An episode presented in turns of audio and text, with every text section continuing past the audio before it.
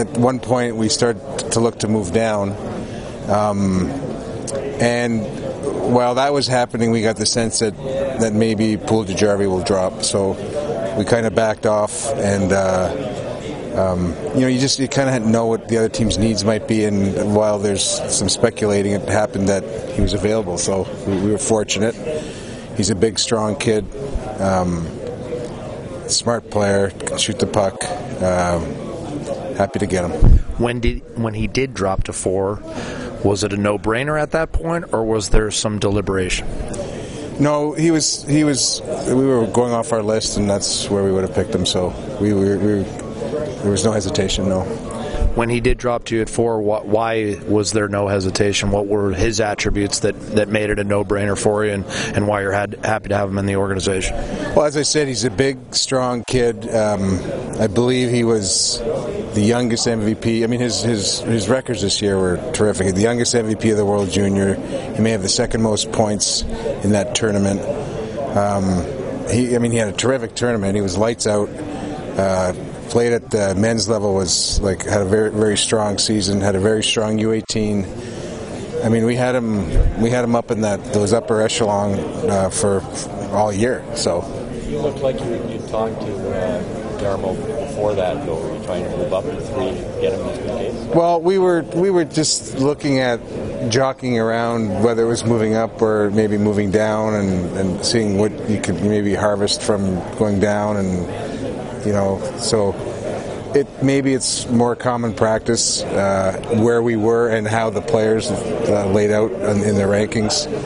Um, but yes, we talked about maybe moving up, and we talked about moving down also. You spent the, I think you'd spent several days talking about maybe moving this number four pick. I assume you end up unable to move it in a satisfactory deal. Uh, now that you got this kid, is it pretty happy about that? Yeah, yeah, um, yeah. You know, yeah, like we, you know, I've, I've, said it's been difficult to, to get a defense, and we put four in a couple of scenarios that uh, we moved along. Uh, at the end, uh, one became very real, and and it, it, just didn't happen. Those, sometimes those things just don't happen. So. Um, um, but at the same time, we were also looking to, uh, today at least, we were looking to move up and down, and that's when you got the sense that, hey, this kid made may drop. So you're a little conservative with that approach, then he dropped. So we were fortunate.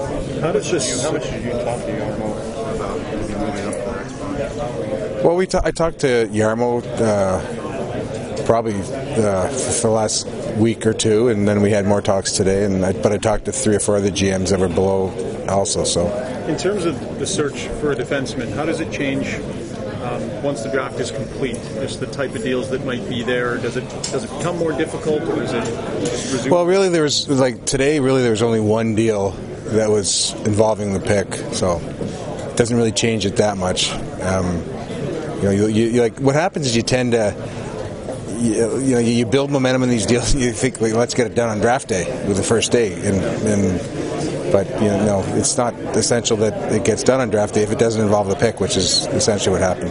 You spent a lot of time talking to Chuck Fletcher too. Is that over? Oh well, you know, you have a lot of conversations on the draft floor. I find it, I find it real productive to go, and that's why we get there early, and you can kind of button up some discussions, and and uh, that was one of them. Do you feel any more confident after discussions today that you'll grab a defenseman before you leave here, or less confident before you come? Um, uh, not like again, as I said, uh, really, there's only one deal that involved the pick today, so it, it's a good. It'll be a good discussion day tomorrow. If something moves along where it's to the point where we have to execute a deal, we'll do it. But we. player for another player Well, as I said, it doesn't that, like tomorrow's a good day where you can talk to these guys. Maybe it's a little less stressful on on player for player because you know, you're talking about the secondary picks now. So. Puljujarvi is a right winger, and he comes into the organization as as a player many people feel will play in the NHL next year. Does that change the complexion on your right side with any significance for some of the holdovers there? Well, he's you know if he if, if he's able to play, obviously uh, he's he could bump someone out. So it, it, gives us. I think one of you guys alluded to earlier. It gives us a little more flexibility in in, in our search for a defenseman. If, if, if that's the case, now I, I think he'll be ready to play, but uh, big, strong kid to do what he did, and uh, that's how we project them, But you, you never know. Looking at the history of a lot of Europeans talk about just that adjustment, not to the NHL, more so the ice surface. And it takes some time. And he's got that option that, like, we see it with this year with uh, Rantanen in Colorado. Would, would, that be an option to have him come to North America and try the, the, the AHL for 30 games or something?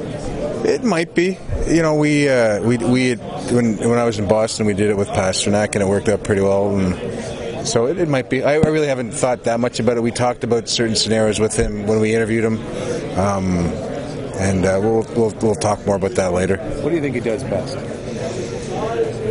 Well, I, I, mean, he's he, he's he, I like his big, strong stride. He protects the puck very well. Uh, he shoots in traffic, and he can make plays too. Like he, he's not just he's not just a pure playmaker. Maybe he's a little bit more of a playmaker than a shooter, but he's got a real good wrist shot. Uh, sees the ice well. He's a real versatile player. Like you don't you don't accomplish what he's accomplished uh, at the men's level and at the international level without being a you know a, a, real good player. He's obviously a real good player, but he does all this stuff and he's a big, strong body, which I like. My put into words is, do you feel like fortune of not even having to make a trade to get that guy? It kind of fell into your lap. You know, like uh, teams have different needs and and yeah, yeah, you know, he, he slid one pick, and, and yeah, I feel a little fortunate because we had him high. But you know what? Other teams may have other guys higher. Um, you know, we, you know, we have an ex, you know, we got a lot of centermen. So to have have a winger come, it's it's nice, you know, to be able to play with play with our centermen. So. Uh, a little fortunate, but I mean, sometimes these guys drop. In terms of a timeline, Peter, like the best, the sweet spot for getting a deal, making trades when it's easier. Uh, does July 1st play into it at all? Is it better to try and get things locked up before then?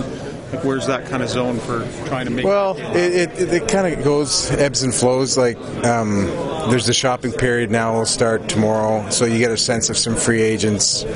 Uh, there's some teams that uh, want to move before, as you alluded to, move before the market starts.